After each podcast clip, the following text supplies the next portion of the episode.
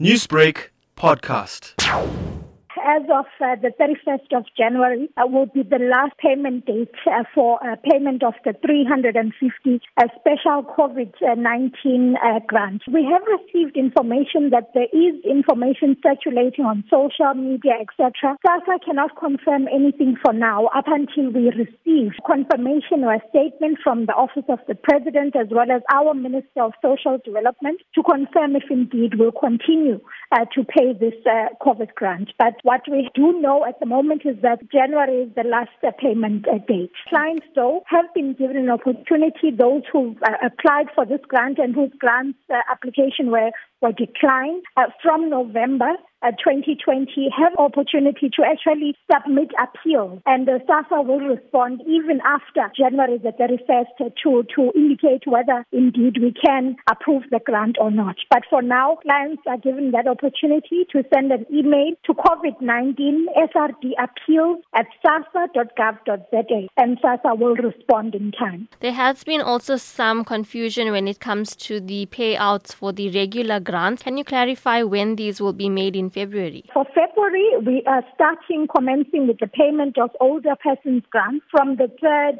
of February 2021. This includes child grants that are linked to these grants. From the 4th of February, which is Thursday, we are paying a disability grants.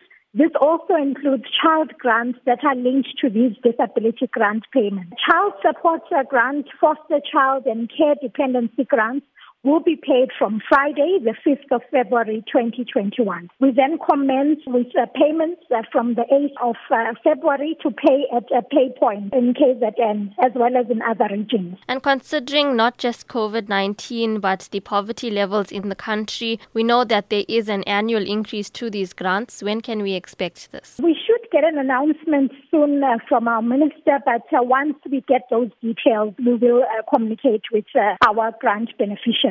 And of course, uh, we still ensure that uh, within our offices, within our space, that we adhere to the COVID-19 regulations, ensuring that all our clients use masks, social distancing, and sanitize as they get to our offices. Of course, now we are also dealing with the reapplication of temporary, lapsed temporary disability grants, and we encourage our clients clients to visit our offices so that they may be assisted in terms of the reapplication process. Newsbreak, Lotus FM, powered by SABC News.